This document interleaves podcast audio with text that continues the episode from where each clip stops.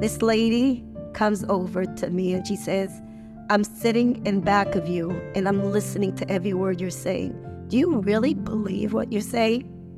So that girl that was sitting next to me says not only that she believes, she lives it.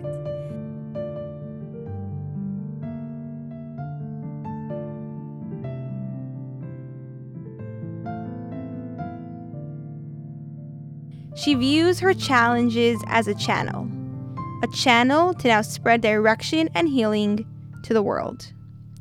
She views her challenges as another step in her lifelong Avodah of revealing and living by her truest self, her neshama. Join us for a powerful Da'as discussion with Sari Fuchs as we take it from knowledge and bring it down to action. This discussion has inspired me and impacted me greatly, and I'm sure it will impact you too. Welcome to Aleph All Over, a platform where we learn to make Geula a reality. Stop, drop, and scroll to the top of this podcast if you have not yet given a rating. Do so now. It really helps others find the podcast. Hit follow so you will not miss an episode. And share this episode with a friend. You never know who you can inspire.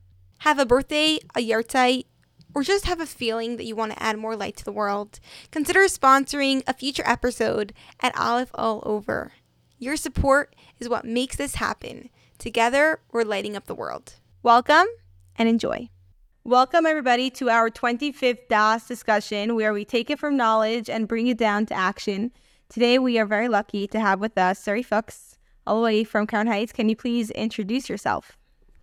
Hi, like Rivki said, my name is Sari Fuchs. I am a shlucha in Crown Heights. I teach in Cheder Or Menachem, Kansi Vashem Abracha.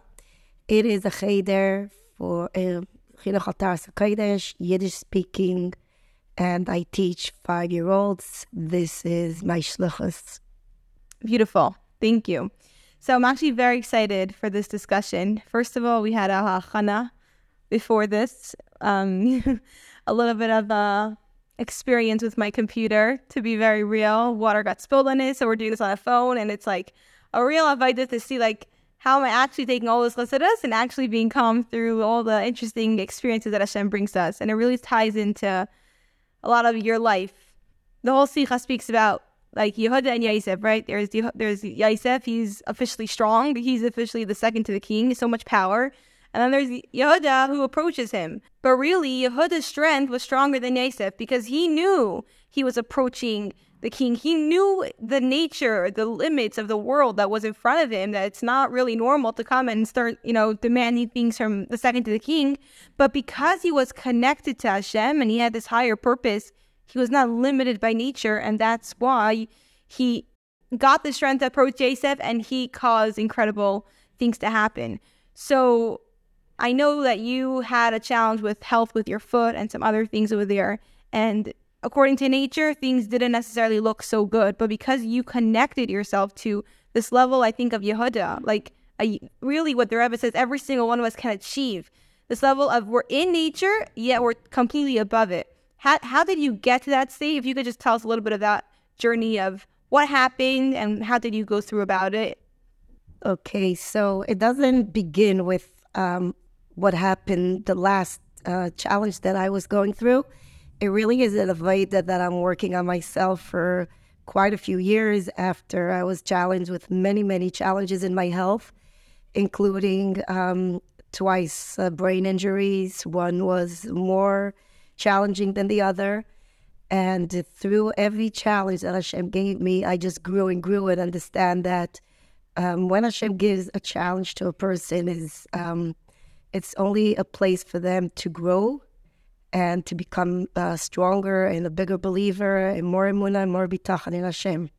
Um, so we'll start with the last challenge that I was challenged with, and um, being that I worked on myself so much, so Hashem also gives me the ability to see this challenge as an opportunity for myself and for others.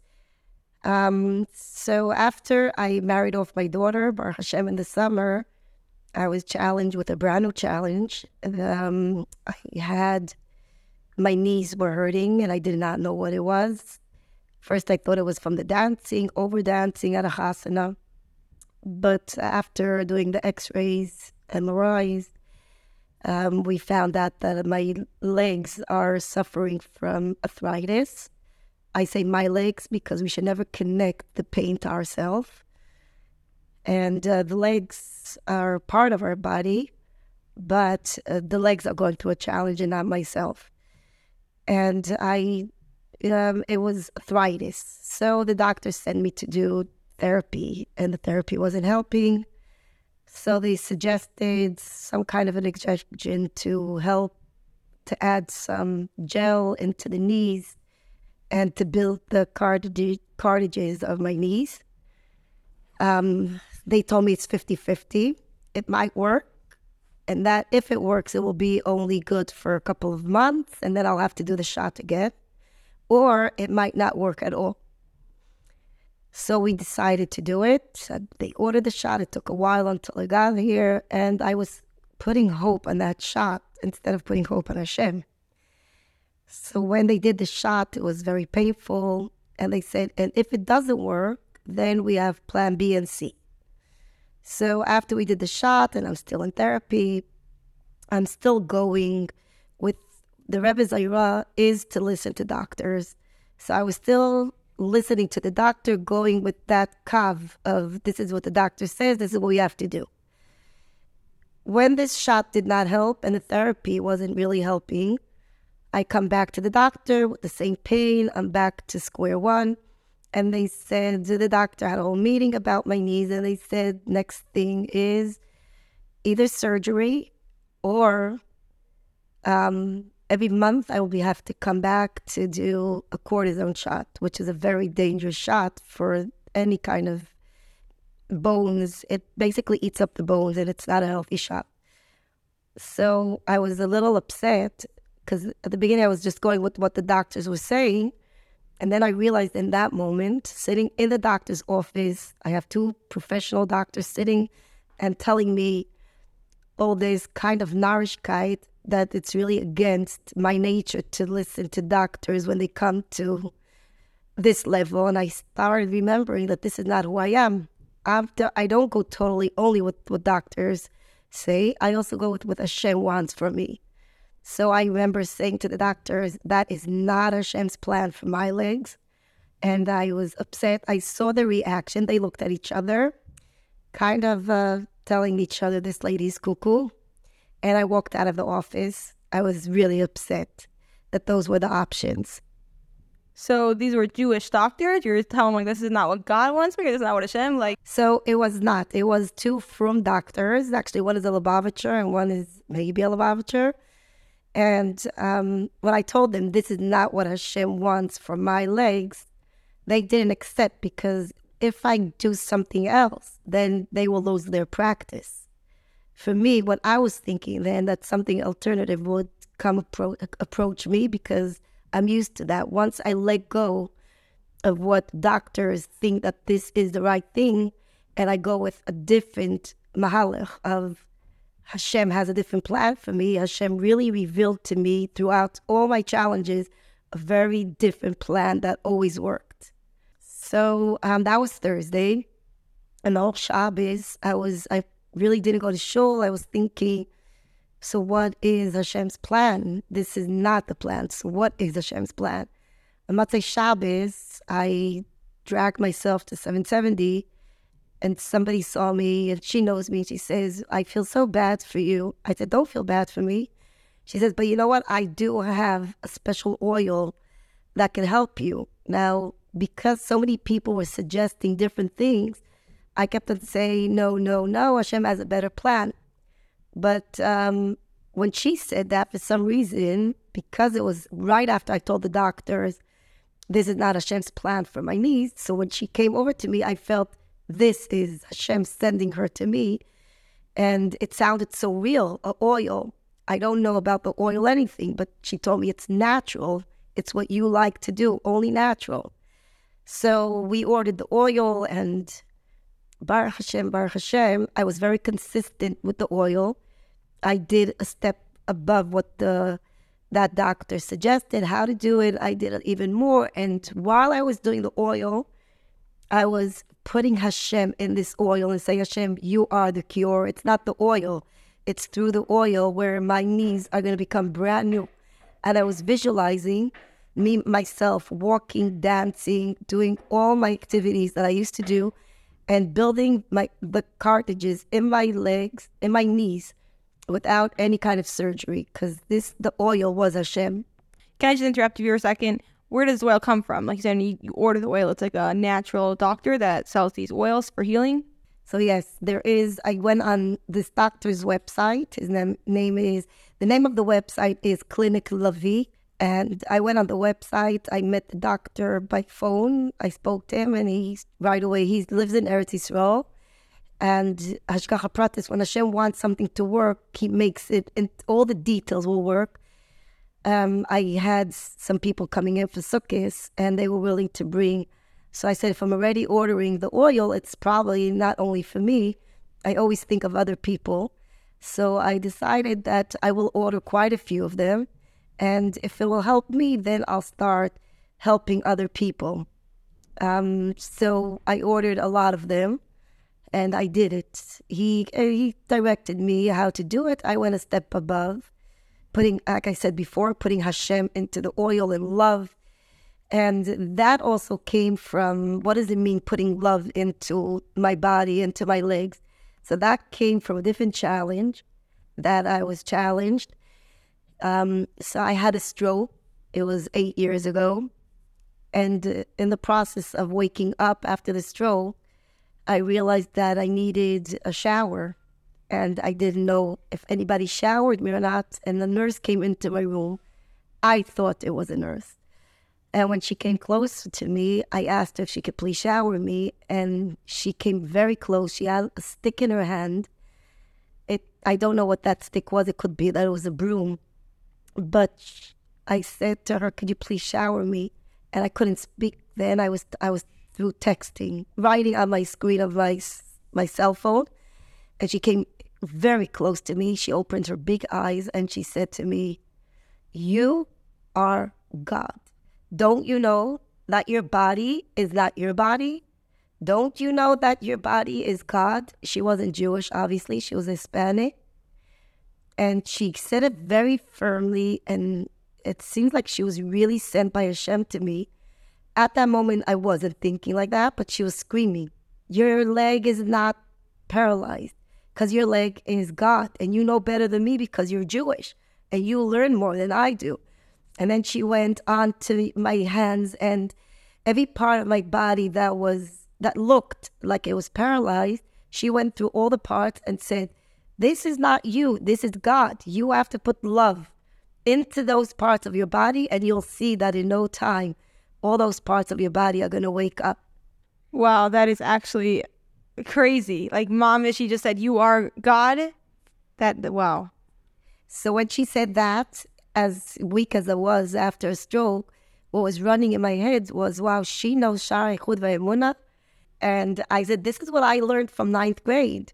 Shaar HaYichud that we could create. We are creators.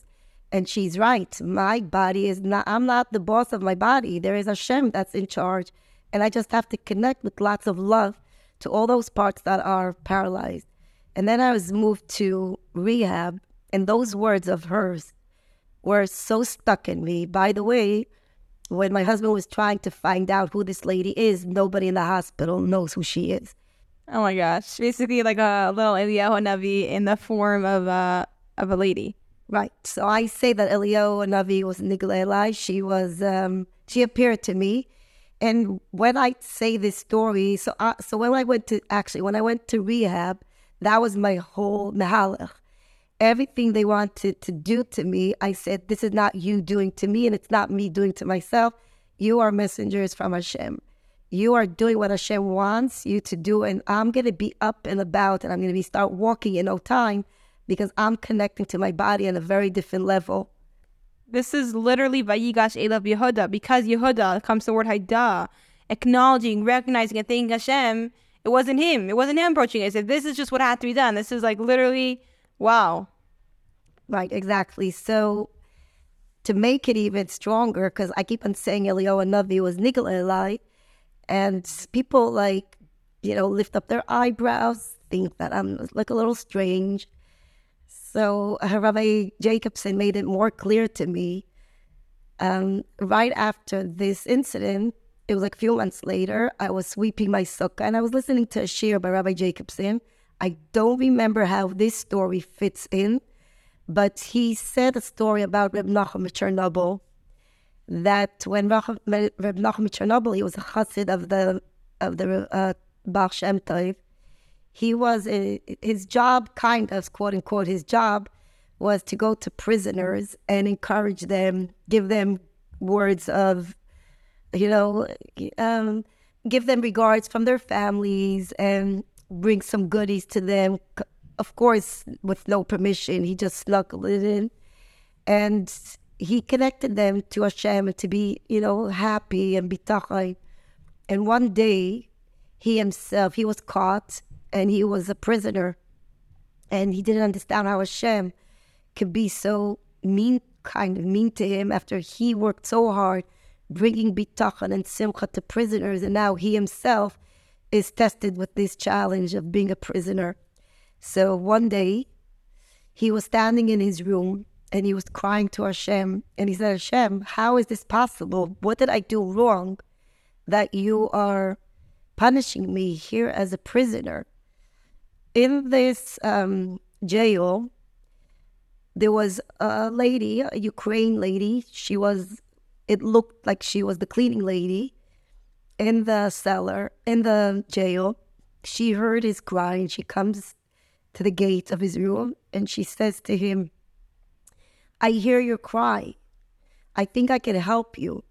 So he looks at her and he's like, You little Ukraine cleaning lady, how could you help me? So she says to him, You learned Torah, right? And he says, Yeah. And she said, Do you know why Hashem put Avram Avinu to live in a midbar?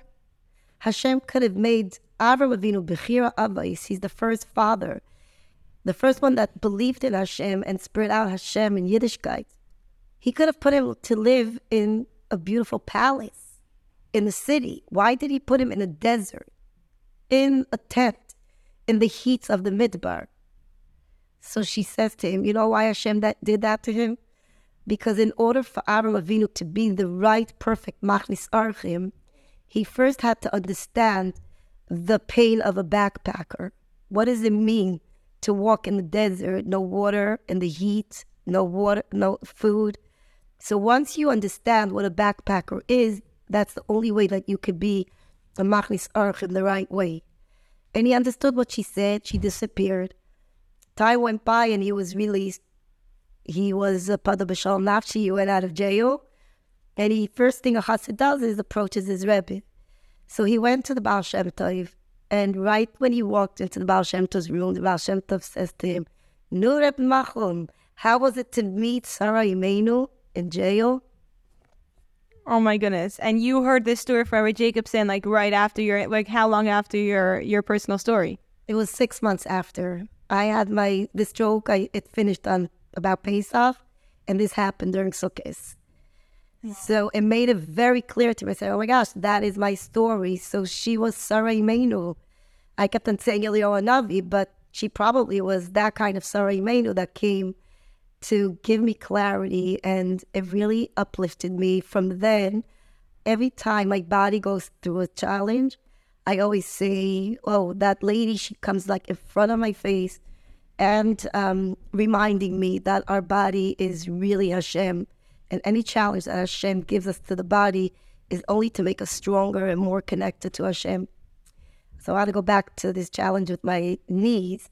I did the oil for three weeks, and suddenly one morning I wake up and kiloi haya, the whole thing totally disappeared. Wow, it's it's crazy. There's like I'm not just like trying to digest it. It's it's it. So you didn't see any process until like one morning, or you saw a process happening all along. Yes. So the beginning, I used to wake up every night at about two two fifteen a.m.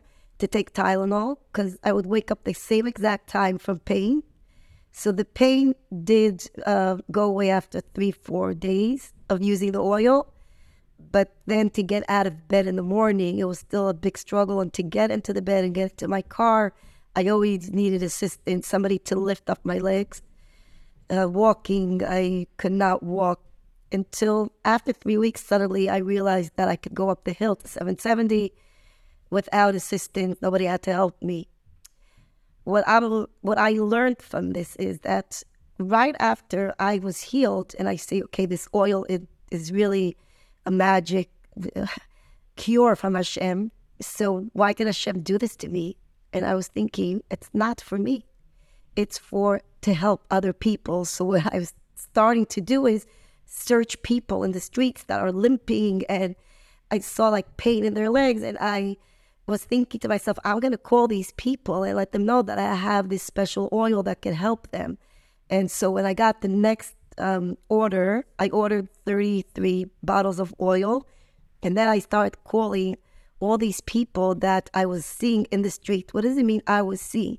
Hashem made me see them that I can help them with the oil. And I start I found myself like making all these phone calls, calling people. I have a special oil. And the more I did it, the more the word spread out that I have this magic oil that can help people cure themselves.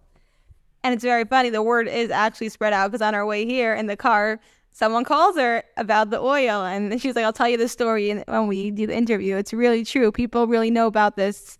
It's cool how you have the perspective that Hashem gave me this challenge just for other people. But so I guess finish that up, and then I'm gonna ask, but how do you get to that space? But let's, I guess, first finish the the oil story. Okay, that is the oil story. So right now, um, I have I buy the oils in Eretz Yisrael, and because the war, not so many people are coming. So I I tell Hashem every time, like the oils are finished. I think Hashem, now it's not for me; it's for your people that need to be cured. Every single person deserves to be cured and because I found out about this oil, it's my zchus to help people. And you're going to make sure that the oils come here no matter what. And I see miracles. Every time I say that, all of a sudden somebody comes over to me and says to me something about somebody that's in Eretz Yisrael and is about to come. Yeah, I talk to random people and they say, you know, my son is in Eretz Yisrael. I said, oh, really? Why is she even saying my son is in Eretz Yisrael? Because she, she doesn't know, but she does know that I need those oils to come because Hashem makes a person come to me to tell me about their son in Eretz Yisrael. Somebody Eretz Yisrael told me that her uncle and her aunt are coming to Eretz Yisrael from America for a house, and I said, "Great, they'll bring back oils for me." My whole my whole life now is all about the oils and how to help people cure themselves, and Hashem literally wants it to go through me. I see it clearly because I I have this going on in my life for such a long time that any challenge that Hashem gave me, and I could elaborate about that soon also. Um, so every challenge Hashem gave me, and He gave me the cure through a random way. It's not for me. I keep on saying, now I'm going through a challenge because Hashem wants me to help others. So I'm going to take this challenge on myself because I know that I'm for sure going to get cured, but I also want to help other people get cured. So how do you get to that state? It's like really living with Hashem, really living all the chassidus we learn about Ina Nevada and everything Shachapratis. We learn, we learn, we, we know it, but how do you feel it in your bones? How do you feel, let's say, when the water spilled my computer? You know, I'm like, okay, I Shachapratis, but like, I really hope it works. And you're like, no, it's gonna work. How do you get to this state of like, Hashem is the only truth and there's nothing else like Yehuda. This has to happen. I don't care. Like I'm, I'm not taking any side alleys. I'm taking the direct one, whether you know it's more scary or. Right. So, actually, there is a few factors to that. Um, there is a sikha of the Rebbe in uh, Parshas Chayisar Chelik Chafhei about the malach that goes in front of us. So it's I highly recommend everybody to learn it, or whoever didn't learn it, think it's in Chelik Chafei. Um, the Malach that went in front of Eliezer, and that same Malach is the one that brought Rivka to the to the well. And when I learned that Sikha, it was while I was going through another challenge in my life, and I needed to be in Eretz Yisrael for four days, but it was during Corona time, and all all gates were locked, kind of like. And if you come to Eretz Yisrael, there's no way you can leave in four days without sitting in quarantine for at least ten days. But learning that sikha, when people ask me, "How are you going to do it?" I say, "Well, I just learned the malach goes in front of me." So the truth is, there's no how do you do something, is how do you live what you learn. So if I learn that a malach is going in front of me, it's literally I see that malach going in front of me, and there's nothing in the world that would stop that malach. Because first of all, it's an nevuah from the Rebbe. The Rebbe says sikha is for us to take it literally and live them. So we know that it says in the Torah that Avram told Eliezer that he shouldn't worry. The malach is going to go in front of you. He said besides you, and then he changed it when he was talking to to Besuel, and he said in front of you. The Rebbe goes to a whole discussion what's in front, what's beside you. But in any case, when you know that the malach is going in front of you and taking care of any kind of obstacle, anything that could chas happen, that malach was there already. So he already took, he opened all the gates. So I had to leave to Eretz Yisrael for four days, like I said. And um, when I got to Eretz Yisrael, I saw everybody was like petrified that they're gonna have to go sit in quarantine. And I was asked, "Aren't you afraid?" I said, "No, I'm not. There's a malach that already set it up. How I don't know, but I'm gonna see on the way how it was set up for me that I'm only gonna be four days in Eretz Yisrael. I would not have to sit in quarantine because I have to be back at my work within four days. So it's kind of in and out during Corona. So I come to Eretz Yisrael, and the first malach that took care of my situation was they take you to a computer and they ask you details where are you going to be? So i said i'm going to my friend. What is your email address? And by mistake it's not a mistake again. This is a malach it's literally saying what i had to say. And i gave the email of my friend instead of my email. I didn't realize that that's what i did. And they asked me what's your purpose of your visit? I said I had a court case that I had to attend, and that was true. Um, where are you going to stay? And I gave my friend's address, and and that's it. And they just let me go in. Nothing. They didn't take a corona test. They kind of like dropped me in between some you know holes. They totally forgot that I also need to take a corona test. In the meantime, I got to my friend and I was there and um, now, in order to get out of Eretz Yisrael, you need a doctor's letter that you're you don't have corona, you're clean. So I said, okay, Hashem, you brought me until here. I I went into the courtroom. I did everything, and now I have to go back. But I don't. I'm not going to get stuck at the airport because this malach is taking care of me. Um. So as I said those words, I see an article in the Beis Mashiach about a certain doctor in Israel, a Lubavitch doctor, and I do know him. He's kind of a family friend. So I called him. I said, "Listen, I need to go back to New York, and I need to go tomorrow. I I needed a, a letter from you. What do you need me to write?" So I told him what. He said, "Come over." It was an hour and a half drive. I came. He gave me the letter. I said, "Thank you, Malach. I have I have the letter. I could get out." There was another thing that happened um, while I was in Eretz Yisrael. I jumped uh, every night to the kaisel where you're really not allowed to. And I wanted to be at the kaisel. Everybody was telling me, you're not going to be able to go. Everything is closed there. I said, don't worry. There's a model that's taking me there. It's not for me.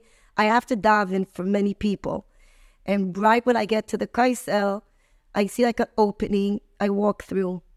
And nobody stopped me. Nobody asked me, where are you going? I just walked. They probably, I don't know what, but they probably assumed that I live in the Rova. The way I walked through the gate, it was like for them not even a question that I probably live there. And that's what happens when you know that there's a malach that's going in front of you. You just, everything is open and nobody's going to be running after you. Nobody's going to tell you, stop, where are you going? Because there was a malach that went there before me. So obviously I'm meant to be there.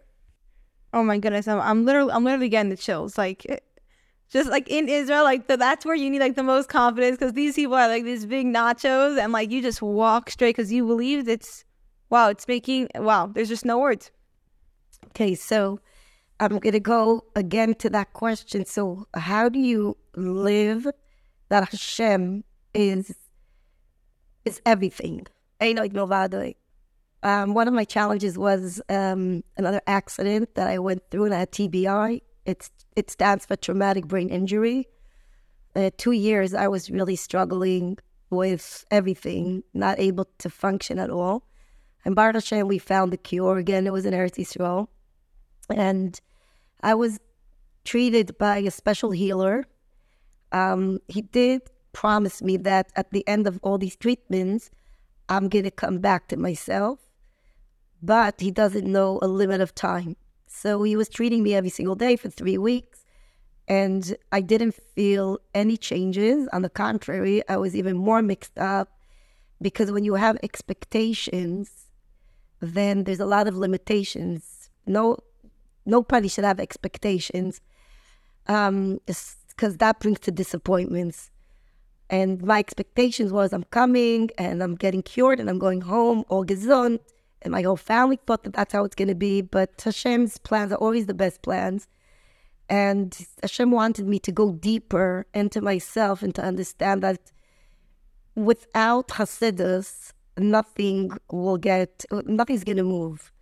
And because I was, Hashem to say, but I was very, very ill and I wasn't able to go deep because my brain wasn't functioning at all. So Hashem was testing me more and more until one night, I remember that I was really depressed. And I remember taking off the picture from the wall. Eh, I was staying by my mother then, and I literally was holding it tight and saying to the Rebbe, Rebbe, only you Hashem and I know what I'm suffering. And I'm giving my life another, like, until tomorrow.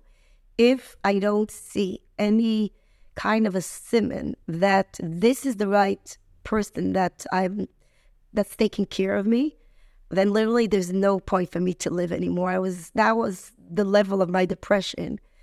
And I told the Rebbe again, I'm giving it until tomorrow. I'm already three, three weeks with the Rebbe's brachas uh, to dafka go to this healer, but I told the Rebbe it's obviously not working. So, and then I like kind of put down the picture and didn't want to even look at the Rebbe's picture. And then again, um, my son opened up the Igros Kodesh because he saw that I was in very deep pain. And the Rebbe answered over there an amazing answer. One side was, um, I'm very um, unhappy to hear that should be that you are choshed, uh, um, accusing accusing me of not being there for you and that I have a kpeda, a grudge towards you. So the Rebbe says, Chalila milach And um, the Rebbe said that to add in learning Hasidus, and that would bring the complete refuah. So I asked my daughter, what does she think this means? And she said that because I keep on telling everybody that I have amazing answers from the Rebbe, but those brachas are not really coming through. So she said you have to change the sprach, the language. Instead of saying I have brachas from the Rebbe and the brachas are not coming through, say I have brachas from the Rebbe and you'll see that I'm going to be a walking miracle. And it took me a while to learn how to say those words because I was very mixed up. And it was kind of against what I was seeing pile. But I had to train myself. And also that answer to learn more Hasidus, it was the second time that I got that answer from the Rebbe. Even though the Rebbe knows that I can't learn right now, the Rebbe still demanded from me to do something that was above, way above the ability of my brain. And um, and that's it. That was the answer. The next morning, I went for healing, and on my own, I decided that it's not on my own. I have to correct really that Hashem decides for us. But uh, the idea was to say the twelve psukim, and to say Lahaskil Chabina, which is Perik Yud Aleph in the Igros Kodesh of the Tanya. Again, it's a Kodesh Yud Aleph. It, st- it starts with Lahaskil Chabina and it's an amazing, amazing parak for every single person to learn. It's and that parak really is teaching us that there's no place and no situation that a person goes through that Hashem is not in it. And I I always loved learning that parak in Tanya, but this time I took it literally to bring that refuah to me because it reminded me that um, when the Rebbe's El Tazede, Rebbe Shlomo Yanofsky, was um, not well and he was separated, like Corona time.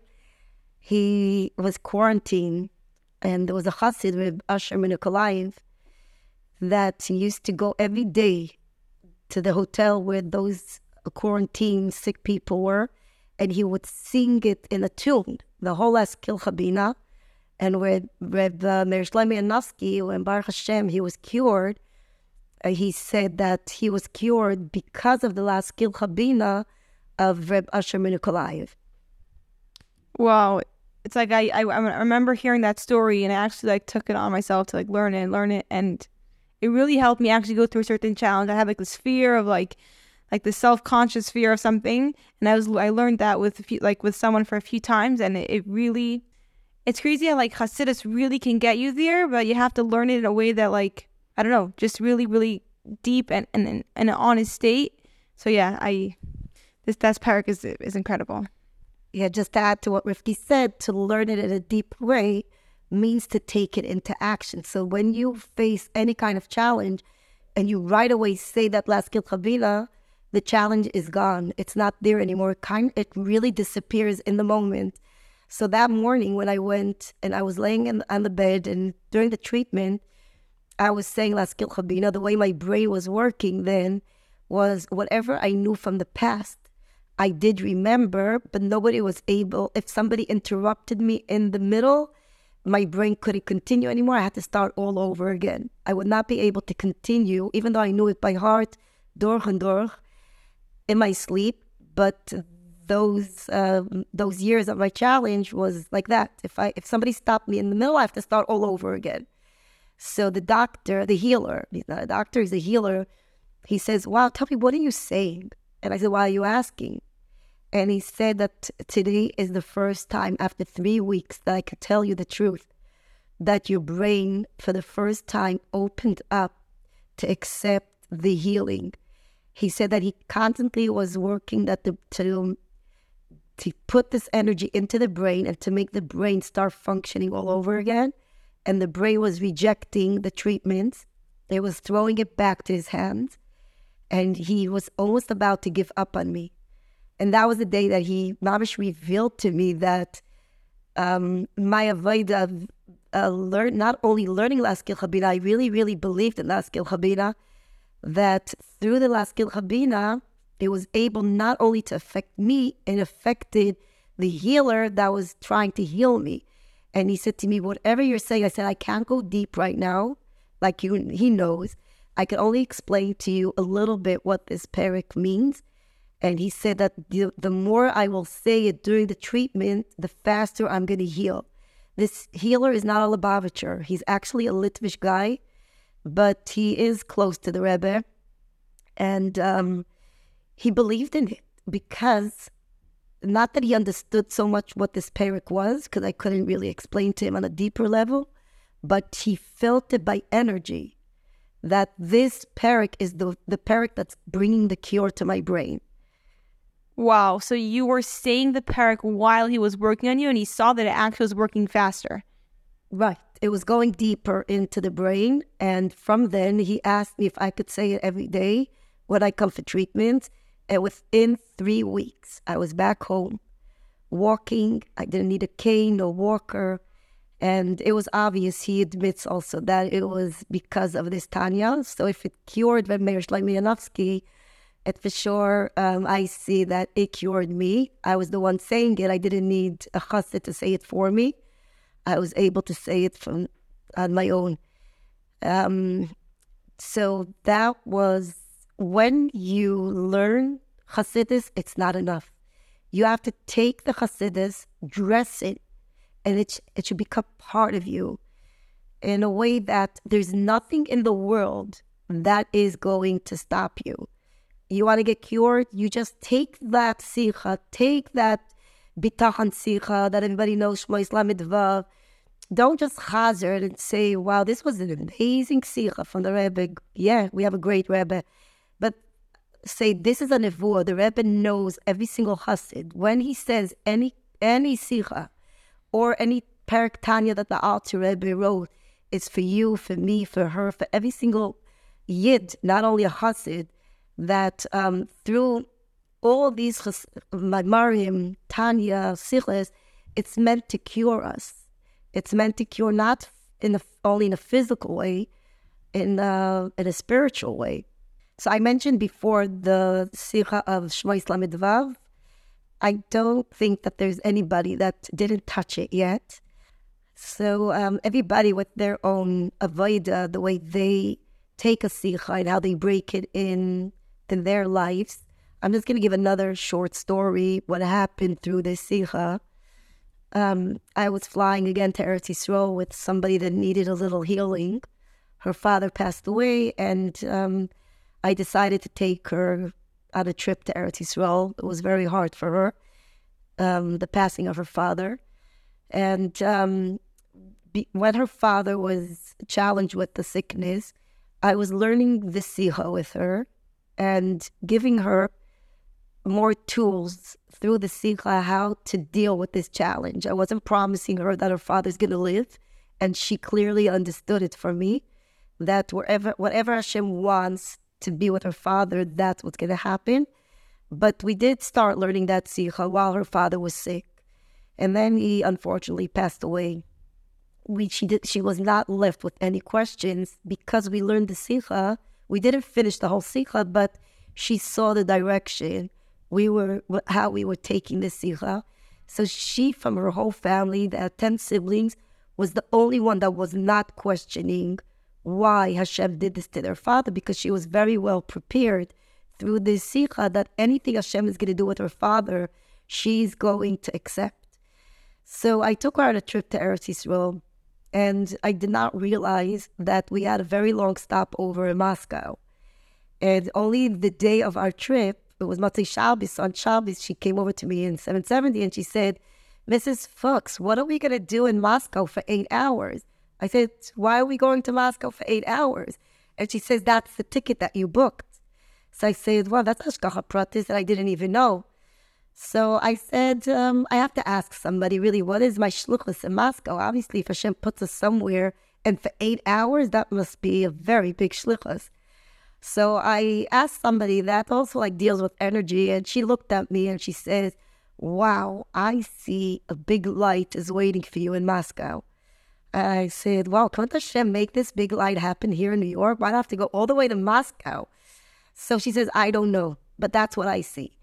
So I was very excited. I took a lot of Russian Sheva Mitzvahs Bnei Noach cards and Mashiach cards in Russian. And I said, okay, we'll do a lot of Mitzvahs in the airport. What else could a Lubavitch girl do in, in the airport? So we arrived in Moscow and we davened Shacharis and we ate breakfast. And then we gave out all the cards that we had.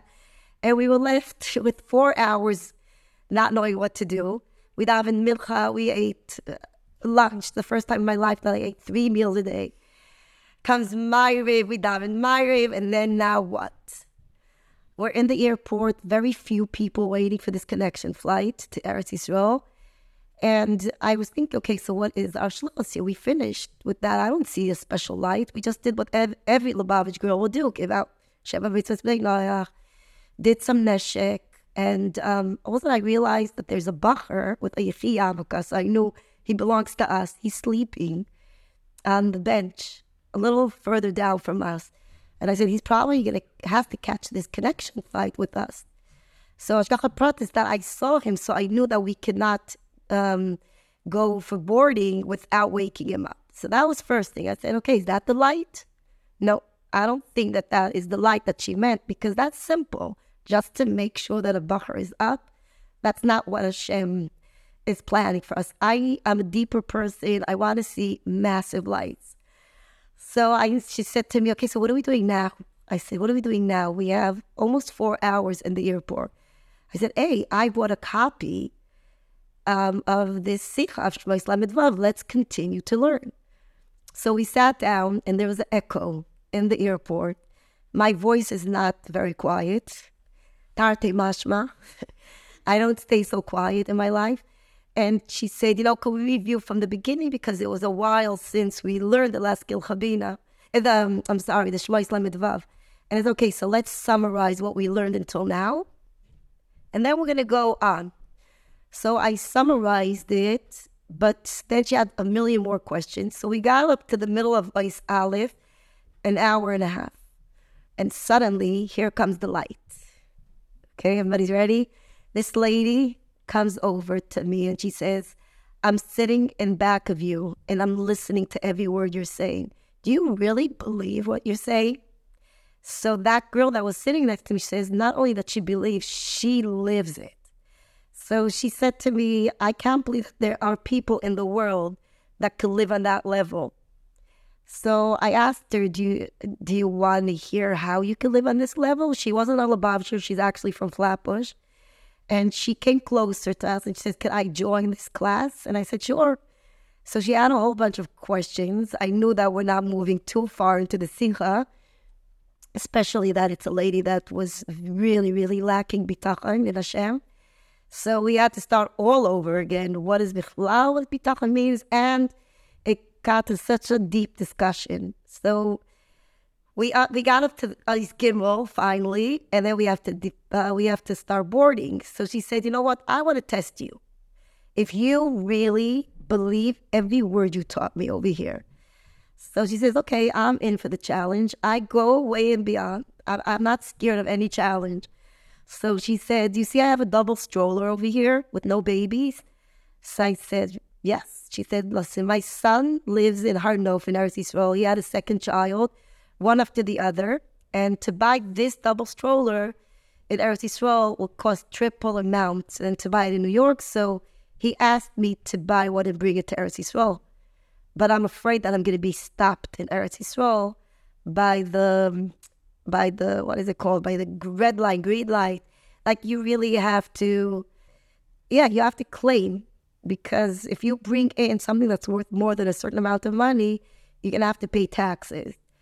So I told her, what's the problem? Looking at you, looking at this stroller, looking at this Siha that we just learned, Hashem didn't bring you till here to Moscow and then to Eretz Yisrael with a double stroller in order to make you Agmas Nefesh. Obviously, that you're going to be, I'm visualizing you going past the green light with no problem. Nobody's stopping you, but you also have to believe in it. She says, okay, I have to stand next to you to be part of your belief because I'm not on your level at all. I said, I see you passing. Don't worry about your stroller. So we get to Eretz Yisrael. She sticks us like glue and says, this is going to be the test. And we get to the suitcases, and obviously here's Hashem coming. This is how he operates. Uh, we had six suitcases, and only four of the six arrived. One of them was a very important suitcase for me. It had all my gluten free food in it, and that's the one that didn't arrive. And one of that lady's suitcases didn't arrive. Those were the days that you could take two, uh, two, two suitcases. So I tell the girl that was with me, listen, I have a very good idea. I see how Hashem is running this whole thing. You're going to be the babysitter. You're going to watch all the suitcases that did arrive me and that lady, we both are going to go to um, reports that we're missing, uh, lost, uh, we're missing a luggage. So we go there, we, we fill out all the forms and everything. And listen, this is what happened. He gives us the forms, and by mistake, there's no mistakes over here. This is Ashgacha Pratis. He tells us when you pass by the light, give it to those people that are sitting there. And I knew that that was a mistake because we're not supposed to give it to him. Those are the papers that we had to give to the guy that would bring us our luggage back to our where we're going, we're going to live. They're going to bring it to us the next day. So we're going to have to give them those papers that we claimed our lost luggage. But because he made that mistake, I said, I'm going to go with his mistake. And this is how Hashem is going to make those that stroller pass. So I tell the girl, you and her you pass the green light with the stroller with all the luggage. I'm going to the security and I'm going to show him those papers, I know that I'm, I'm doing the wrong thing, but but I also know that this is how Hashem wants it to work. So I go to him. In the meantime, they passed and they went out of the airport, and I give this to him. I kind of distracted him, and he says, "What is this?" I said, "I don't know." He told me to give it to you. He looks at it. He says, "No, that's a mistake.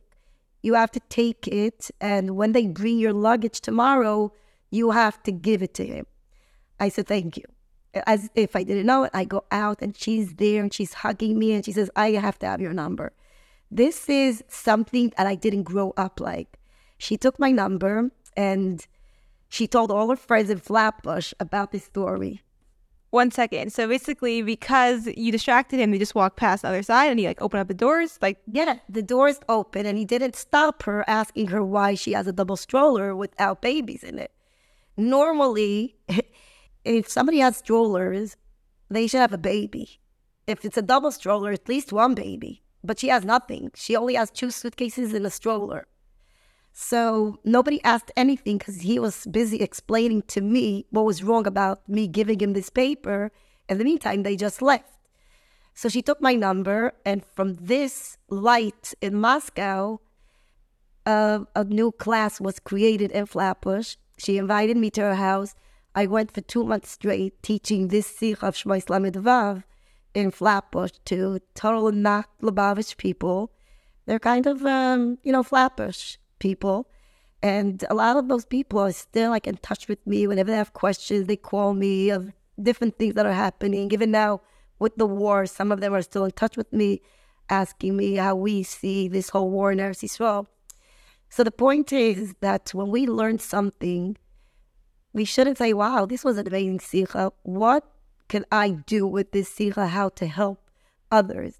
What could I do with this oil to help others? What could I do with this healer in Eretz Yisrael that I sent to him? He told me over a thousand people to get cured. Because when I left him in Israel, I said to him, thank you, Yaakov. I don't know how to thank you enough. And he said, don't thank me, you have to thank Hashem. I said, that's true. But you know what? Hashem is going to give you so much parnasa now through me because I'm not a quiet person and I'm going to publicize you.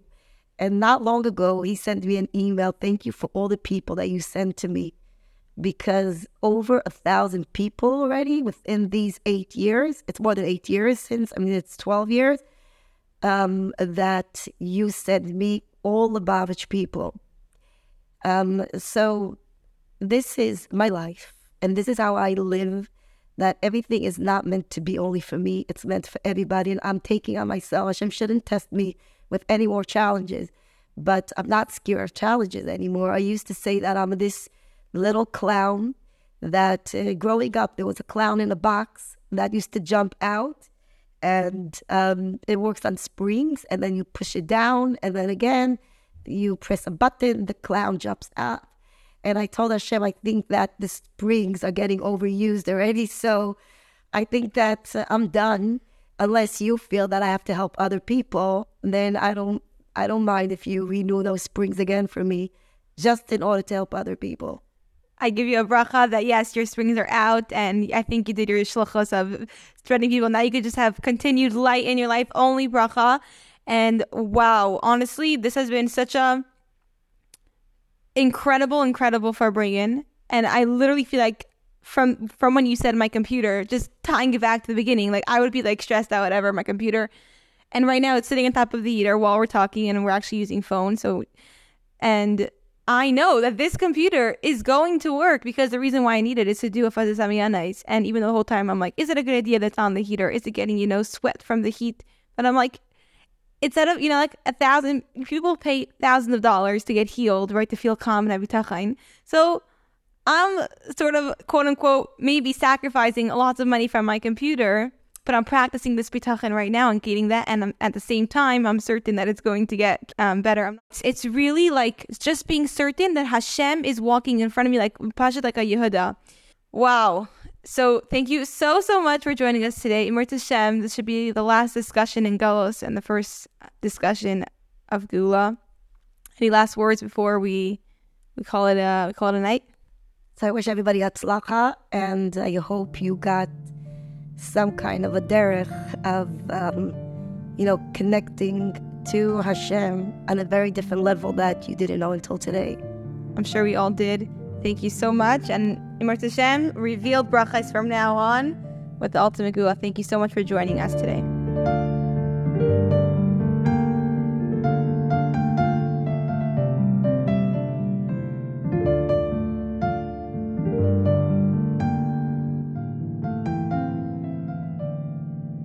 And just for the updates, Baruch Hashem, I came home. We blow dry the computer with joy this time, and it came back to life.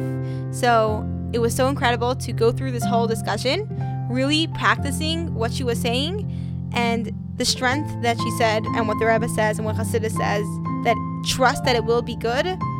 I saw with my own eyes. It was it was powerful.